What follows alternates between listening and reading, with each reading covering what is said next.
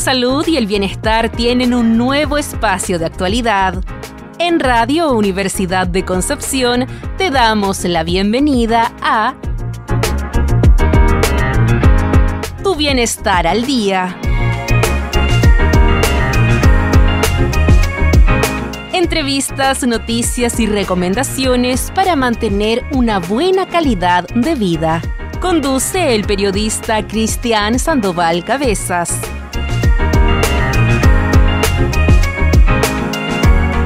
Porque tu salud es vida.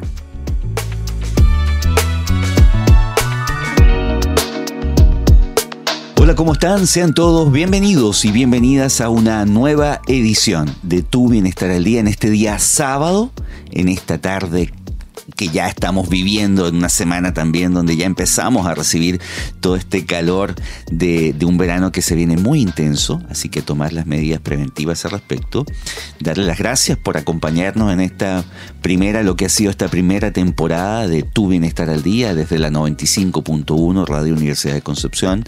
Recordarles que este y todos los programas, todas nuestras cápsulas, todas nuestras entrevistas que hemos desarrollado a lo largo de este primer año de existencia de tu bienestar al día, los puedes volver a escuchar, a disfrutar, a tomar nota, porque también mucha información, muchos consejos en materia de salud y bienestar en, en www.radiodec.cl en su sección de podcast y también descargando la aplicación de Spotify y Anchor donde van a poder también disfrutar y volver a escuchar las historias, las buenas conversaciones que hemos ido desarrollando a lo largo de este año acá en Tu Bienestar al Día y también a través de la Radio Universidad de Concepción.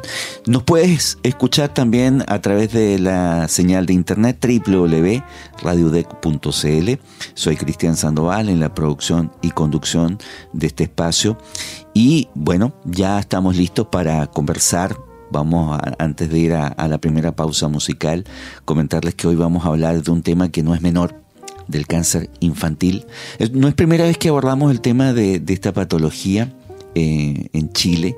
Lo hemos ido abordando también desde otras aristas, pero hoy vamos a conversar eh, precisamente lo que, lo que está sucediendo, lo que está, cómo, se está abordando el, cáncer infantil acá en Concepción. Vamos a hablar con la doctora Paola Olate Mellado. ¿Cómo está, doctora?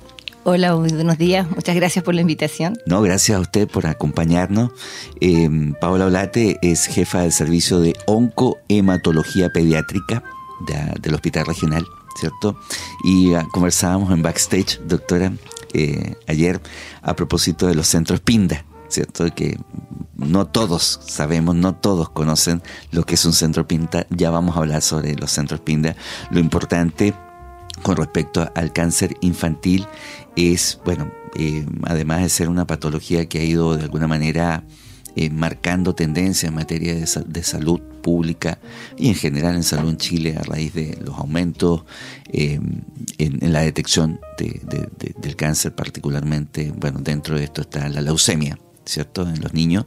Vamos a hablar sobre esto, ¿cierto? Vamos a hacer, vamos a hablar sobre lo que es la detección a tiempo, que es muy importante, y bueno, y su visión, su experiencia, lo que ha sido este trabajo en el hospital regional. Así que eh, nos preparamos entonces para, para conversar sobre eso, recordarles que este programa lo hacemos también con el auspicio de Litovit, gestión vitivinícola, una eh, consultora que precisamente trabaja con el bienestar de las personas desde una mirada del cuidado del medio ambiente, de la responsabilidad social, apoyando no solamente a los vitivinicultores de Itata y de Biobío, sino también abriendo espacios al desarrollo, a las visitas, a esa mirada de la vitivinicultura con un enfoque en la salud también, en la salud sobre todo eh, emocional, mental, de estos encuentros que, se desarrollan acá mismo en el Biobío, en las viñas del Biobío y del Itata.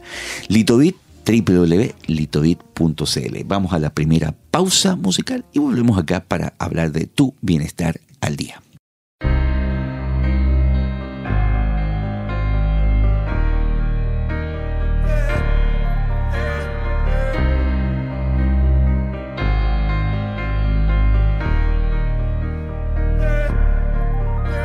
I'm holding on your rope, got me ten feet off the ground. What you say, but I just can't make you sound.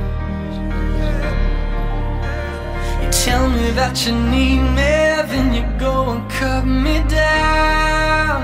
But wait, you tell me that you're sorry, didn't think I'd turn around. You say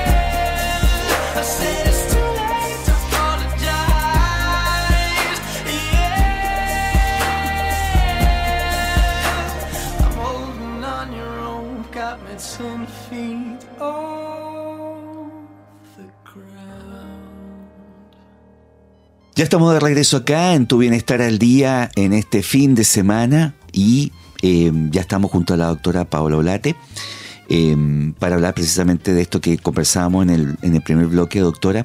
Tengo un dato, a lo mejor no está muy actualizado, pero no deja de ser un dato importante, que la incidencia estimada en Chile corresponde a 12 por cada 100.000 menores de 15 años, siendo la causa la cuarta causa de muerte en este grupo etario y los cánceres con mayor frecuencia infantil son la leucemia, cerca de un 35%, eh, los linfomas un 10% y el sarcoma un 6%. Eh, no deja de ser un- un- un- una cifra relevante, doctora, eh, su mirada hoy con respecto a- al cáncer infantil y cómo, cómo podemos llegar a tiempo.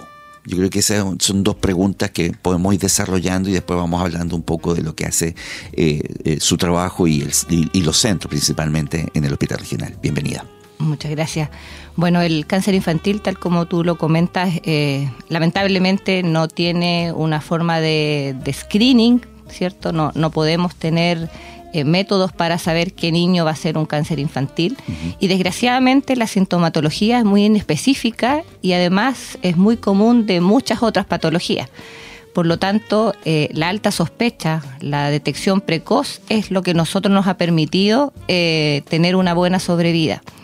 En general el cáncer, si bien el cáncer resulta ser como una bomba de tiempo Sí. a la familia, una, una catástrofe que llega a una familia, no solo al niño, sino que a toda la familia y a su entorno, eh, dista mucho de lo que uno se imagina a veces del cáncer que está acostumbrado al el cáncer de adulto, con cifras claramente mucho mejores en cuanto a sobrevida y a pronóstico que los adultos. Si bien es el 0,1% de todos los cánceres en nuestro país, eh, es la segunda causa de muerte en los niños menores de 15 años. ¿Ya? Y tal como tú los decías, las leucemias son el cáncer más frecuente, eh, le siguen los tumores del sistema nervioso central y después los linfomas.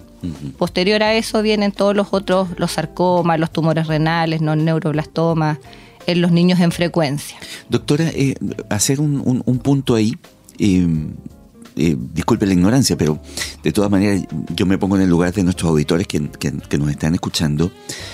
¿Qué, qué, qué ha contribuido, qué contribuye a que estas cifras o esta, esto- estos tumores o estos cánceres se, se- se- vayan detonando? Eh, hay un, esto tiene que ver con, con, la, con, con- la acumulación a lo mejor o el desarrollo en el tiempo en, en los niños, a lo mejor de una de un debilitamiento del sistema inmunológico, por ejemplo.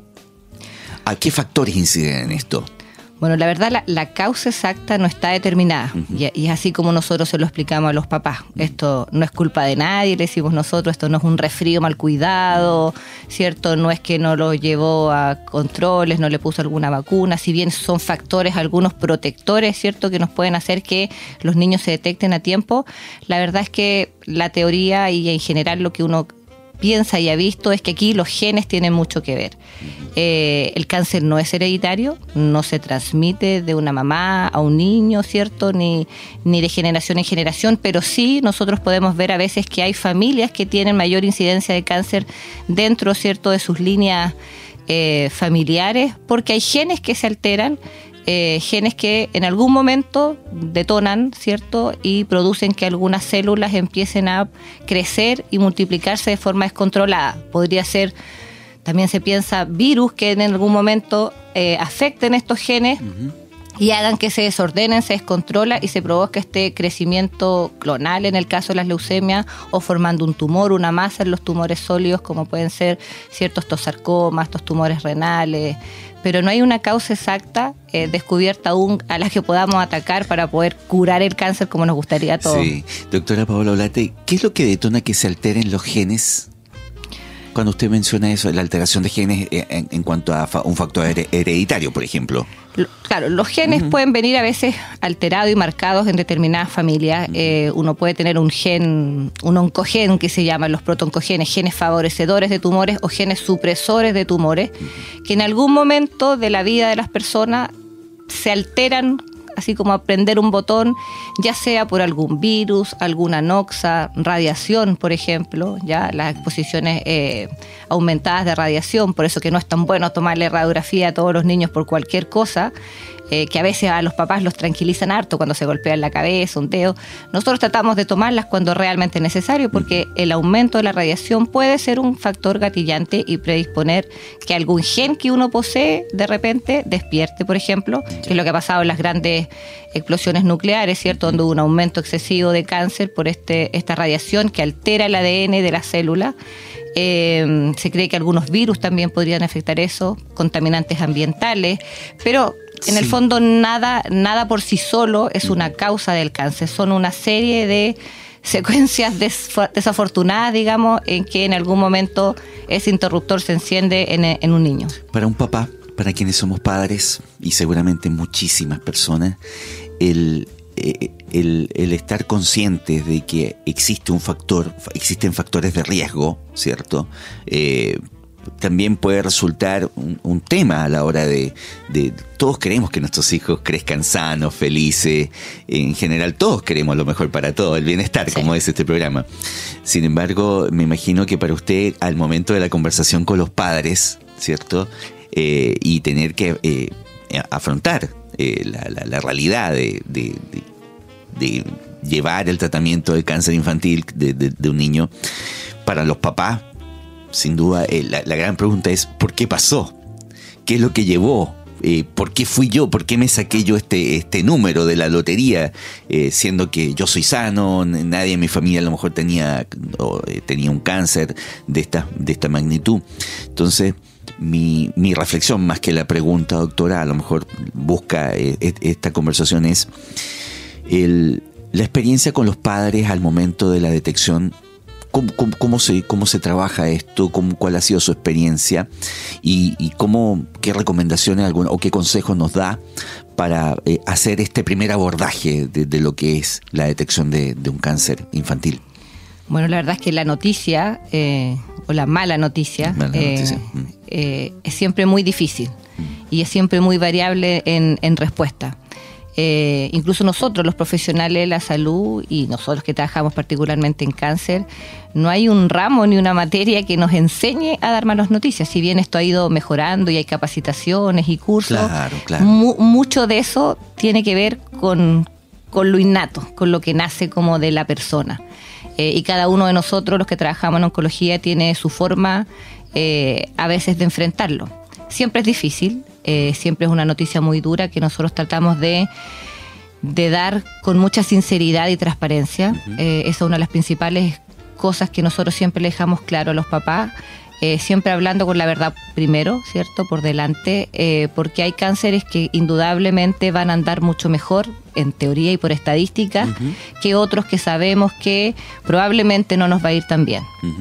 Hay tumores del inicio que nosotros sabemos que no tienen un tratamiento curativo y que de entrada esos niños tienen que ir al cuidado paliativo de la fase terminal porque el cuidado paliativo como concepto eh, ya hace algunos años parte desde el diagnóstico, un cuidado paliativo no progresivo que acompaña al niño con cáncer en los cuidados del alivio del dolor por diferentes situaciones, por el tratamiento. Por lo tanto, la, gente asocia el cuidado paliativo solo cuando está cercano a la muerte, pero la verdad que eso es un gran camino, eh, eso parte de, de, la mano cuando uno hace un diagnóstico de cáncer. Y por lo tanto, siempre hablar con la verdad con los papás es uno de los principios que nosotros tenemos obviamente con la empatía, con, con la contención en lo posible. Siempre hablamos eh, con nuestra psicóloga eh, que tenemos en el servicio, que nos acompaña a la noticia, con personal de enfermería. Siempre tratamos de que haya más de algún miembro eh, del equipo con los padres. los padres pueden estar obviamente con a veces alguna persona que sea de su confianza, que necesiten que esté. A veces hay una mamá sola que es muy común, estas familias monoparentales, que necesitan que esté un hermano, una abuela, ¿cierto? Su madre presente. Por lo tanto, tratamos que sea siempre en un lugar cómodo, un lugar más privado, eh, que, que, son pocos en nuestro eh, servicio. La verdad es que necesitamos crecer como en infraestructura eh, para tener todas estas comodidades que nos gustarían, pero uno se adapta y va haciendo lo mejor que puede. Pero siempre con la verdad por delante, siempre lo más claro posible. La primera noticia, la verdad es que es un desborde de emociones. Nosotros eh, por la parte legal tenemos que firmar un consentimiento con ellos. Además, cuando le, decimos que tenemos que seguir un tratamiento de quimioterapia, tenemos que explicarles muchas cosas en ese momento que sabemos que los papás de eso entienden un 10% por, por el mm. estado de shock en que se encuentran. Pero poco a poco, ¿cierto? Uno va reforzando lo más importante, eh, los va acompañando y también lo hablamos del, del, de la visión del optimismo. Ya lo que le decía al comienzo, el cáncer infantil no es igual que el cáncer de adulto, tiene un mejor pronóstico, tiene buenos tratamientos. Nosotros estamos ordenados en nuestros centros PINDAS, que también habla al comienzo, que ya les voy a contar, ¿cierto? Y lo que nos ha permitido un orden y una organización. Estamos muy bien organizados a nivel país con estos centros que se dedican a tratar niños con cáncer, que tenemos protocolos que son eh, protocolos que se siguen a lo largo de todo el país, por lo tanto desde Arica, Punta Arenas se tratan de la misma forma en todas partes. Como yo siempre digo, cambia el hotel, pero el menú es el mismo en todos lados. Eh, Sí, así es que eso nos ha permitido tener una buena sobrevida y estos protocolos son protocolos probados internacionalmente. Nosotros no hemos inventado la rueda ni, ni, ni hacemos cosas nuevas. Siempre son tratamientos que hemos visto que han tenido buenos resultados y que están en constante mejora y eh, cambios, ¿cierto?, para, para bien. Si usted se está incorporando a la sintonía de Radio Universidad de Concepción, la 95.1 en este día sábado, estamos haciendo tu bienestar al día junto en esta conversación sobre cáncer infantil junto a la doctora Paola Blate Mellado. Ella es jefa del servicio de oncohematología pediátrica del Hospital Regional. Hablemos entonces de, los centros PINDA. Eh, es uno de los 12 centros, ¿cierto?, que existe a nivel nacional y entiendo que según el acrónimo es Programa Infantil de Deogas Antineoplásicas. ¿Qué significa eso? Y a través, justamente en, la explicación que usted nos va a dar, ¿cómo hacen el abordaje finalmente acá en, estos centros de, del cáncer infantil de los niños? Bueno, existen estos 12 centros que son centros integrales, Pindas, que se llama, que son aquellos centros de alta complejidad que pueden hacer desde la sospecha, el diagnóstico, el tratamiento y el seguimiento de los niños. Eh, que por lo tanto necesita un centro terciario que tenga disponible todos los servicios, como es el Hospital Guillermo Gran Benavente, ¿cierto? eh, que es uno de los hospitales más, grandes del país, que contamos con toda la tecnología y la implementación para tratar a estos niños. Asimismo ocurre eh, esto en Temuco, en Valdivia, ¿cierto? En Santiago, donde hay cuatro o cinco centros PINDA integrales.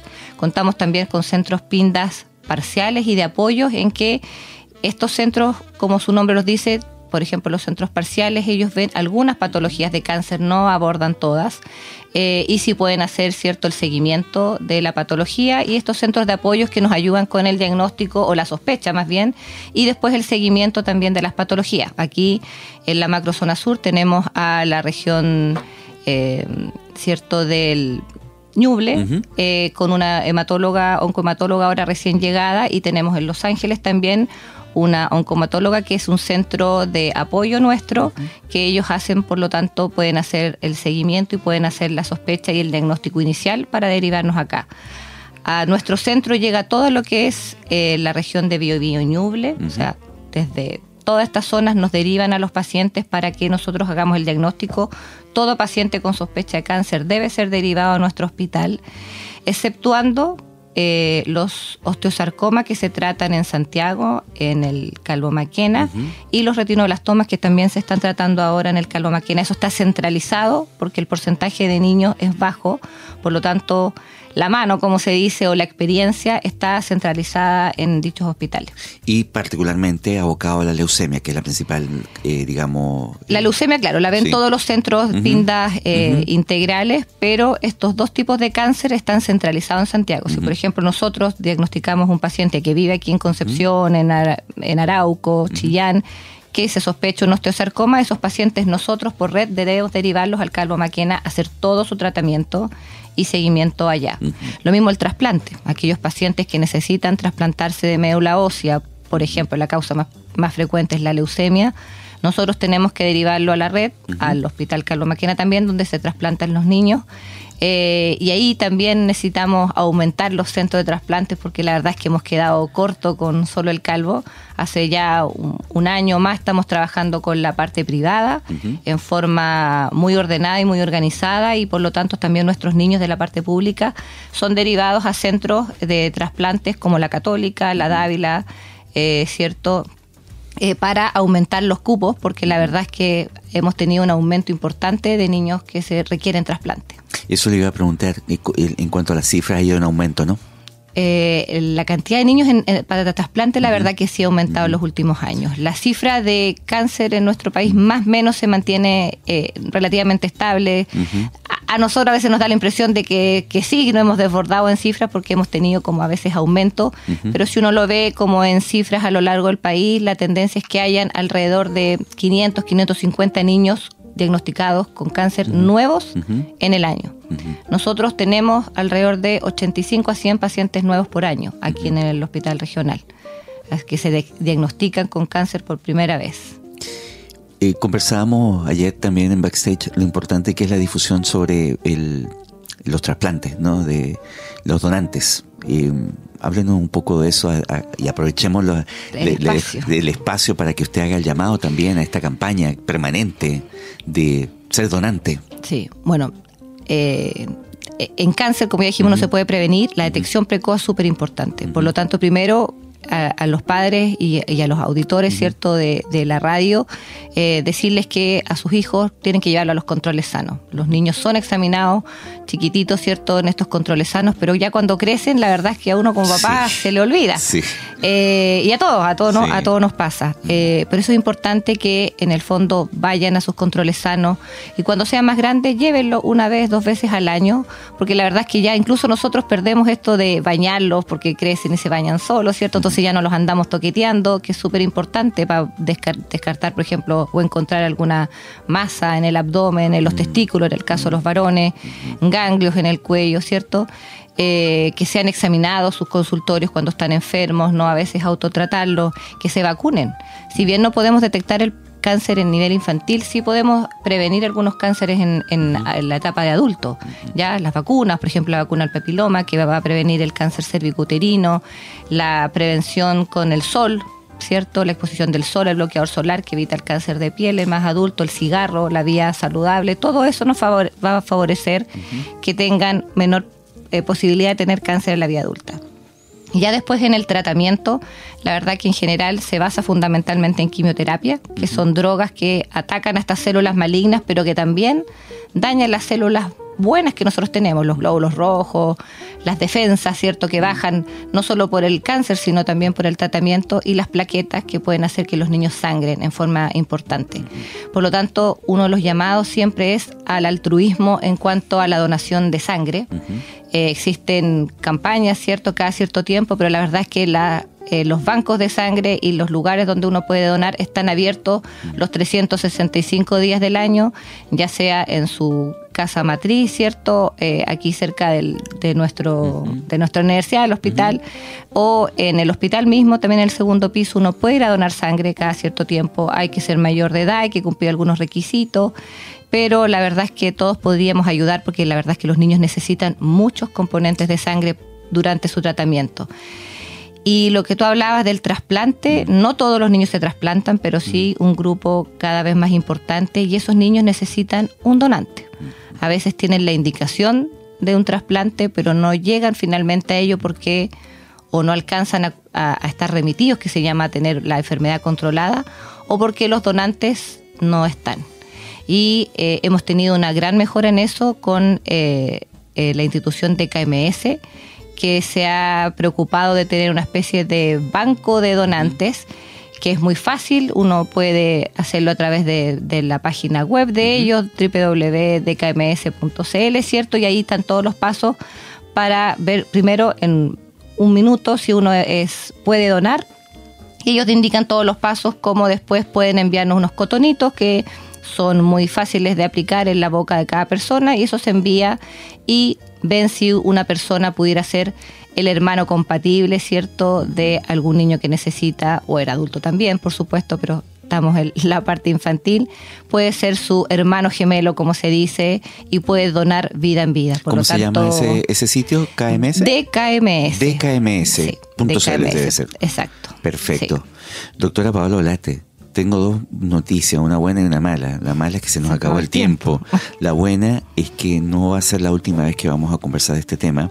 Creo que eh, es tremendamente importante estar en conocimiento de esta realidad, eh, pero también saber que nuestra región, nuestro país cuenta con establecimientos de salud como el hospital, como este centro que usted nos ha explicado de manera muy académica, muy pedagógica, y el llamado también a la donación de sangre y a ser parte de esta campaña, de ser posible, de lograr ser, eh, ser nosotros clave como posibles donantes también de médula ósea. Así que eh, eh, las felicitaciones a su equipo también, al hospital y, decirle que las puertas de, este programa están abiertas para todos ustedes. Sus palabras finales. bueno, agradecer que existan estas instancias porque lo fundamental es la difusión para una buena detección, la capacitación del personal de salud en los niveles primario y secundario, eh, la alta sospecha de los papás de consultar, de controlar y ya que estamos en el bienestar, ¿cierto? Y en esta época navideña, el compartir, de, pensar en ellos, de empatizar, ir a donar sangre, ir a ser donante de médula, que es tan sencillo. Eh, y si me permiten un, un aviso publicitario en esta época navideña, eh, en el mall del centro, en el tercer piso, está el viejito Pascuero, eh, sacando fotos para toda, ¿cierto?, quien quiera ir y todo ese dinero eh, va directamente para ayuda de nuestros niños del hospital. Así que los invito también a irse a sacar fotos con el viejito Pascuero. Tercer piso del mall del centro. Tercer piso del mall del centro, monto que va directamente a las arcas de nosotros para financiar traslados, pasajes, eh, fármacos que el hospital a veces no cuenta, regalos, fiestas de cumpleaños, fin de tratamiento. La verdad es que ha sido una gran ayuda estos tres últimos años que hemos contado con el apoyo del, del MOL eh, y que este año nuevamente estamos en esta misma campaña hasta el 24 de diciembre. Nos sumamos a la campaña entonces como programa, tanto desde Tu Bienestar el Día como Radio Universidad de Concepción. Yo tengo otro programa también que está al alero de los vinos, así que lo, lo, voy a mencionar, doctora, y lo vamos a estar desarrollando durante todo este mes. Muchas gracias, que le vaya muy bien. A ustedes. Vamos a una pausa y volvemos acá en Tu Bienestar al Día.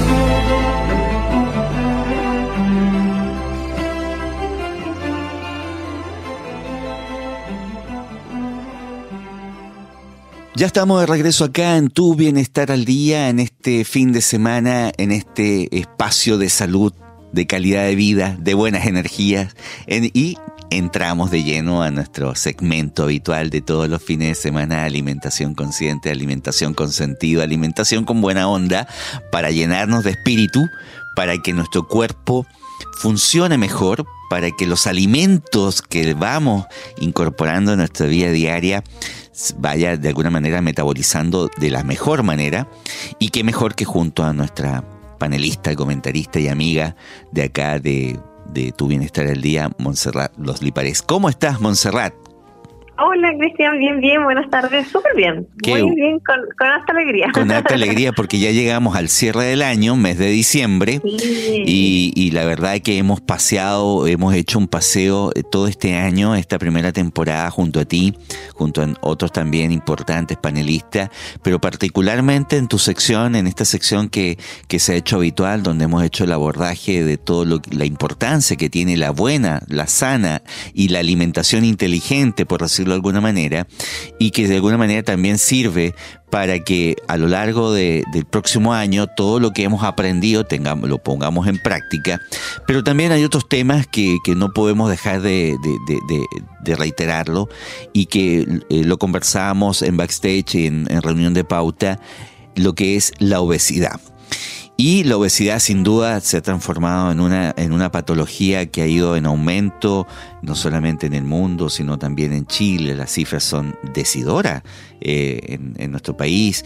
Y por eso queríamos conversar contigo, eh, Montserrat, sobre la, obesidad en Chile, porque mm, esto no lo digo yo, los estudios proyectan que, que la cifra ac- actualmente, el 43% de los adultos chilenos, de alguna manera presenta una condición de sobrepeso. ¿Ya? 31% presenta obesidad no mórbida y un 3, eh, un 3,4% obesidad mórbida, pero las cifras son elocuentes, o sea, prácticamente la mitad de la población chilena, la mitad de la población chilena tiene una, de alguna manera está asociada precisamente a la obesidad. ¿Qué hacemos con esta cifra? ¿Cómo, cómo abordamos esta, este, esta problemática y cuáles son las consecuencias que tiene la obesidad principalmente en la salud, estimada Monserrat? Mira, ahí tú hablabas de cifras, ¿cierto? Y, y esta cifra, claro, es un número y que lamentablemente las proyecciones hablan de que esta cifra se puede ir doblando a medida que pasen los años. De aquí a 12, 15 años esta cifra se puede llegar a doblar si seguimos como esta curva ahí creciente de exceso de peso, ¿cierto? Exceso de peso llamemos sobrepeso o decía que esto va a estar dado por el, cálculo del IMC, ¿ya? Eh, mira, la, la obesidad tiene varias condiciones, ¿cierto?, para que, para que se pueda generar. La más típica o lo que más se cree también es como el clásico sedentarismo, ¿cierto?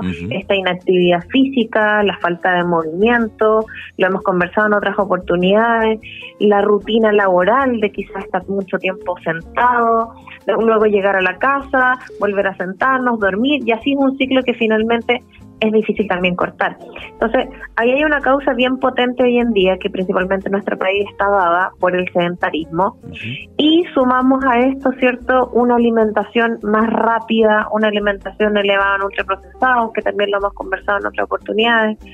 Entonces, la verdad que hay varias sumas. Ahora, claro, también podría ser como secundario a alguna patología hormonal, por ejemplo. Ya podría ser también. Dentro de como las principales consecuencias y que es la inicial, yo te diría, en la obesidad, es la resistencia a la insulina. Ya, esto es como yo le llamo, siempre le digo a los pacientes, son como dos pasos antes de la diabetes. Ya. Ya. Si bien la resistencia a la insulina es una condición, no es una patología, eso quiere decir que puede ser reversible ya eh, es súper importante manejarla porque una vez que ya está instaurada esta resistencia a la insulina, yo tengo que trabajarla a través de cambios en mi patrón alimentario y cambios en mi actividad física. Ya, la verdad que se ha visto que ese es el tratamiento mucho más específico y que reacciona muy, muy, bien en general las personas. Ya. Eh, ahora, si nos vamos más allá con el tema de las patologías, claro, podemos caer, por ejemplo, ya en diabetes, en hipertensión, mm. en infartos agudos al miocardio, producto, por ejemplo, de una de alza del colesterol. Eh, ¿Qué más? Mencionamos los accidentes cerebrovasculares, por ejemplo, que ya ahí son casos mucho más severos, que pero que pudiese ocurrir a toda edad. Es muy común también pensar que un accidente vascular le ocurre a una persona adulta mayor, por ejemplo, pero tengo pacientes de 27 años con accidente cerebrovascular y la verdad que no es menor pensar a esa edad que todavía no somos ahí adultos adultos y con ya un accidente vascular. Entonces, claro que tenemos que tomar conciencia de del qué estoy haciendo hoy, ¿cierto?, para prevenir todo esto y no seguir aumentando esta cifra. ¿Y cómo, cómo no a ver, eh, la obesidad, tengámoslo claro también, pues es una condición que de alguna manera nosotros podemos prevenirla. O sea, derechamente eh, vayamos a las recomendaciones alimenticias, alimentarias. ¿Cómo, cómo prevenimos? cómo contrarrestamos también eh, este lo, lo, que de alguna manera el cuerpo va acumulando durante mucho tiempo. Tú lo, tú lo, lo precisas bien, un poco el sedentarismo, digamos, la, eh, principalmente la, yo creo que también otro, otro tema no menor, ¿cierto? Tiene que ver con, con, una falta, yo diría, o una ausencia de hábitos alimenticios correctos, eh, el aumento de, yo diría, del consumo de, algunos alimentos que yo considero que son muy nocivos, sobre todo para los niños, como son, es la, comida chatarra, por decirlo de alguna manera, o ultraprocesados. Entonces, ¿cómo entremos de lleno a eso, estimada Montserrat, y, y, démosle una perspectiva a, este trabajo para que precisamente podamos llegar a un buen equilibrio de vida? Claro, mira, yo creo que, y lo conversamos también en pauta, yo creo que es súper importante qué es lo que hacemos hoy día con los niños alimentariamente. Ya no solo la obesidad en la adultez está increciendo, sino que la obesidad infantil está bien potente. Eh, hace todo lo, eh, cada ciertos años, cierto, estas encuestas para medir eh, la, el sobrepeso y la obesidad de los niños y cada vez esto es mayor. Ya eh, entonces yo creo que el foco principal hoy en día debiese estar puesto en la prevención, tal como tú lo señalas, ¿cierto? En los niños, en cómo les estoy enseñando a comer, porque también entiendo que, que claro, estamos sometidos bajo una rutina como súper rápida de día y me imagino este panorama que siempre se lo comentan los pacientes y se ríen porque es así. Esta mañana levantándonos un poco un poco tarde, como más apurado, ¿cierto? Tomemos desayuno, apúrate que estamos atrasados para el colegio, me tengo que ir a trabajar. Entonces, ya estoy enseñando un patrón que debo comer rápido y apurado. ¿Ya? Entonces, ya este comer rápido finalmente se va a traducir en un adulto un poco más ansioso, en que va a comer más rápido, no va a disfrutar esta comida, independiente del tipo de comida que es. Entonces, eso ya genera eh, un cambio cierto en tu patrón alimentario. ¿Ya? Eh, ahora, claro, bien nocivo absolutamente son todos estos productos ultraprocesados, mm. eh, altos en grasa, altos en sal, o sea, todo lo muy manipulado finalmente en la industria alimentaria, yo te diría, ojo, pongamos un freno en esto y vámonos por una alimentación mucho más natural, mucho más racional también en cuanto a la cantidad que estoy comiendo, eh, en el momento que lo estoy comiendo y lo que decía recién, ¿cierto? El cómo lo voy a comer, que es muy, muy importante. Si usted se, está incorporando a la sintonía de Radio Universidad de Concepción, la 95.1, estamos haciendo Tu Bienestar al Día. Ahora estamos en nuestro espacio de alimentación junto a Monserrat Los Liparés, nuestra nutricionista, panelista y comentarista. Eh, Monserrat, hablemos de la cirugía bariátrica como, como estrategia, ¿cierto? Eh, yo diría como parte de, de, un procedimiento o como procedimiento para lo que es eh, eh, justamente ayudar a las personas con obesidad. hablemos de la cirugía bariátrica, qué tipo de, de cirugía existen y, y cómo funciona esto como ayuda para las personas con obesidad. Sí, mira, bueno, a la consulta llegan, ¿cierto? Muchos pacientes cuando decían buscar algún tratamiento. Eh, hoy en día el tratamiento más popular, por así decirlo, y eh, es la cirugía bariátrica, como tú lo mencionas. Sin embargo, existen otros tratamientos ya con medicamentos, por ejemplo, si es que la persona no quisiera hacerlo solo a través de alimentación, ¿ya?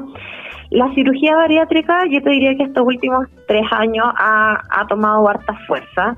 Eh, y se ha popularizado harto porque hace algún tiempo eh, FONASA, ¿cierto?, incluyó el llamado bono Ya este, este bono ¿cierto?, te rebaja como el, arancel total del costo de la cirugía bariátrica para cualquier eh, clínica y entonces la gente estado tomando mucho más esta alternativa y considerando también que la cirugía bariátrica, como se, hay una, hay eh, harto movimiento, por así decirlo, en cuanto a nuestro sistema digestivo, regula y elimina, por ejemplo, la diabetes. Ya, entonces hay muchas personas que buscan la cirugía bariátrica no solo por un tema de peso y erradicar finalmente esta obesidad, sino también por la erradicación de ciertas enfermedades.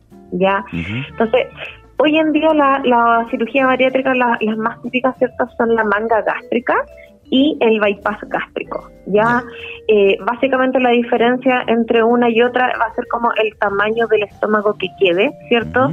Y qué tanto o no puedes absorber después los nutrientes, ya que ahí también va a ser diferente. Eh, en, en, la cirugía. Lo que sí está claro es que la cirugía bariátrica te va a hacer bajar de peso inicialmente, eso está asegurado. O sea, tú vas a bajar el primer mes al menos un 7 o 10% de peso, pero aquí es muy importante, y yo siempre se lo menciono a los pacientes, la cirugía bariátrica no es mágica, ¿ya? Si bien te va a hacer bajar de peso, nosotros tenemos que poner de nuestra parte muchísimo. ¿Y cuál es el peso ideal para una cirugía bariátrica? Porque me imagino que mucha gente que, que, que, que, se ha ido de alguna manera... Eh, eh, informando o escuchando sobre las cirugías bariátricas. Hoy las clínicas y los hospitales ofrecen este tipo de... Las clínicas en realidad ofrecen este tipo de, de intervención. Pero ¿cuál es el peso ideal para poder ya decir, ya, sí, esto eh, es congruente para este tipo de procedimiento quirúrgico? Mira, en general una cirugía bariátrica se puede realizar desde un IMC de 30 a 32, pero aquí no te puedo decir un peso en particular porque va a depender mucho de la estatura de la persona. Ya, una persona, por ejemplo, que pesa 100 kilos, pero mide un metro 90, claro que su IMC se va a ver favorecido. Ya, entonces ahí yo te hablo como más en términos de IMC 30, 32, lo más típico que nosotros vemos en consulta son IMC de 36 al 44, por ejemplo, ya que estamos hablando eh, pesos, por ejemplo, por sobre los 100, 120, 130 kilos, con una estatura promedio chilena no más allá de un metro 65, por ejemplo.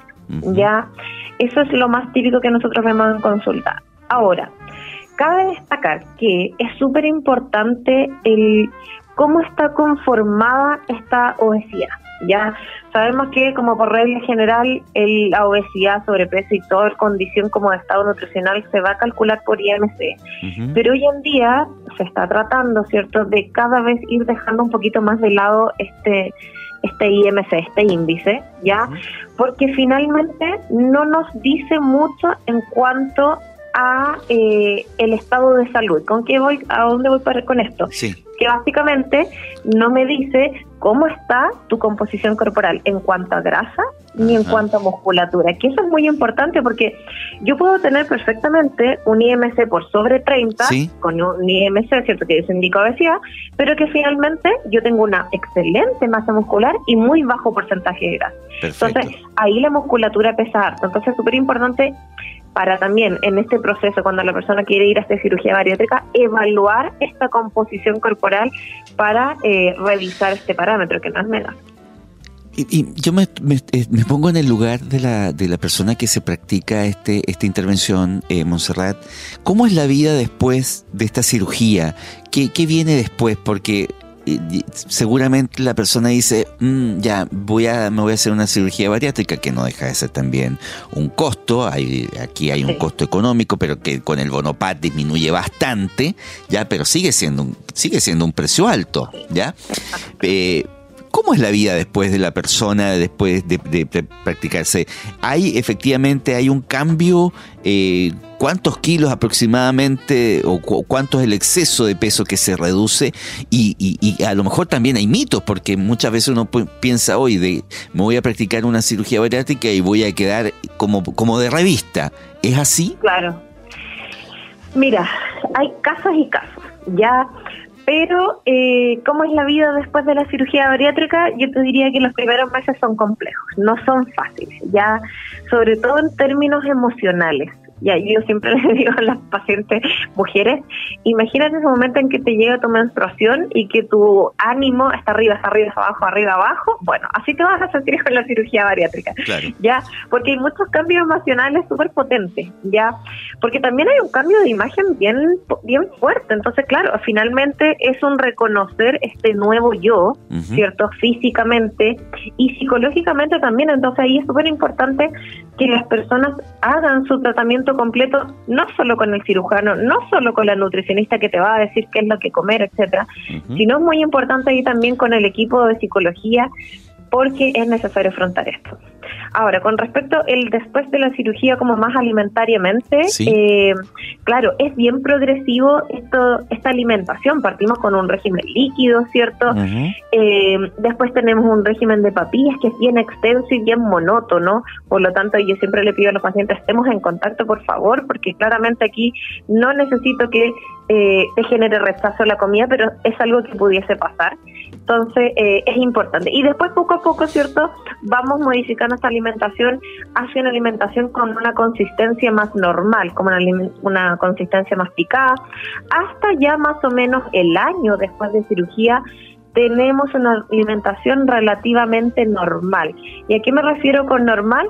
Saludable, con horarios, con porciones que claramente son súper restrictivas. O sea, porciones que yo te podría equiparar a un plato de un niño, por ejemplo. Y la idea es que esta persona se quede así un poco de por vida. Ya, porque finalmente eh, la idea no es retornar el peso de inicio previo de la cirugía, porque eso también pudiese pasar, Exacto. pero todo esto tiene que ir acompañado de actividad física. O sea, yo lo veo en consulta, ¿cierto? Pacientes que después de la cirugía no han realizado actividad física y la cirugía bariátrica no tiene un completo éxito.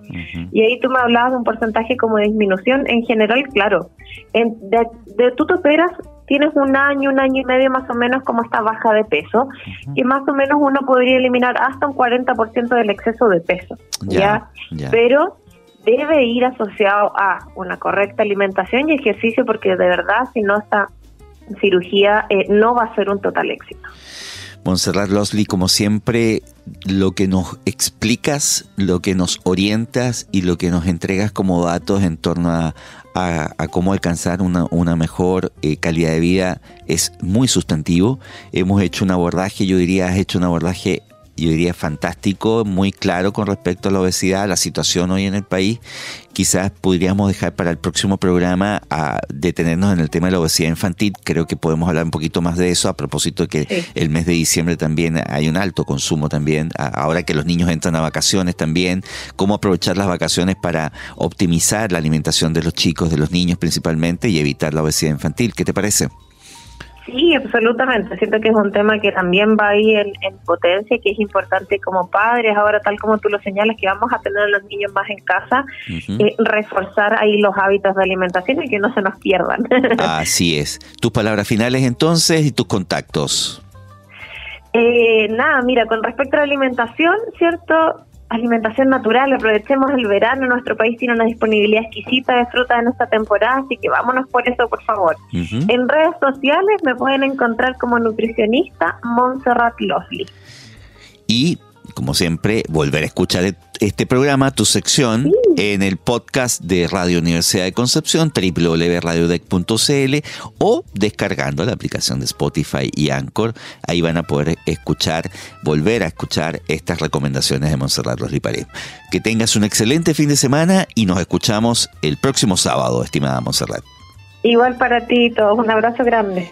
Muy bien, vamos a una última pausa musical acá en Tu Bienestar al Día. Volvemos para seguir abordando todo este tema de salud, alimentación, eh, equilibrio, buenas energías y esa información pertinente en materia de salud para ustedes. Vamos y volvemos.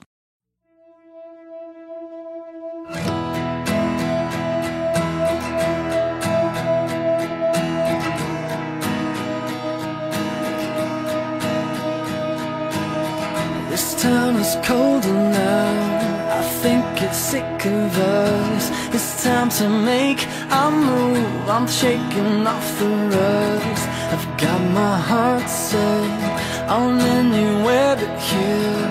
I'm staring down myself, counting up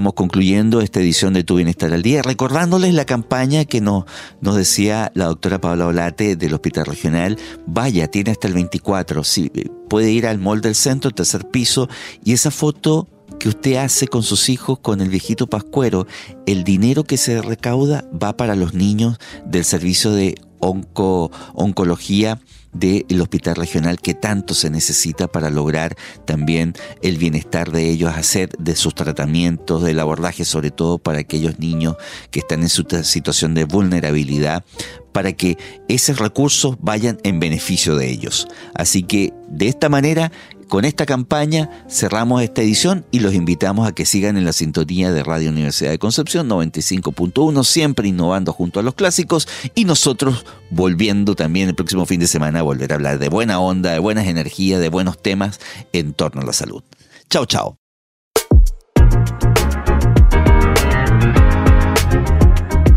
Ha concluido en Radio Universidad de Concepción una nueva edición de bienestar al día. Espacio de actualidad, donde la calidad de vida y el bienestar son el eje para emprender un nuevo día. Conduce el periodista Cristian Sandoval Cabezas. Sigue tu bienestar al día en las redes sociales, en Instagram y Facebook. Hasta la próxima.